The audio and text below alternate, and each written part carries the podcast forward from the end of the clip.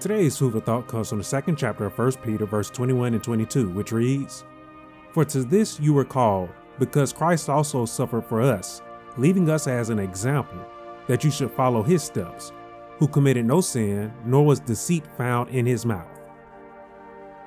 We believers, I want you to understand today, we have a very high calling.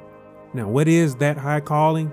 Peter tells us exactly what our calling is. You see, Jesus, he suffered in this world for a reason. That reason being to teach us the divine truth. Not only did he teach us the divine truth, Jesus, he showed us the way that is righteous. So, Jesus, he truly was and still is the light of the world.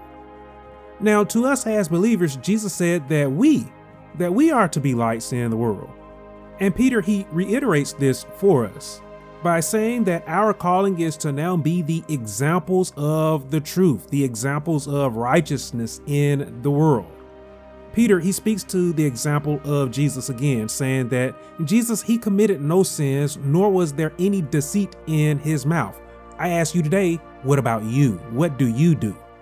You see, it may be impossible for us to live with no sins, but we can at least strive to live an honest life there should be absolutely no deceit in our mouth. I believe that we can do that as a child of God. So, again, I ask all of you today are you setting a good example as a child of God?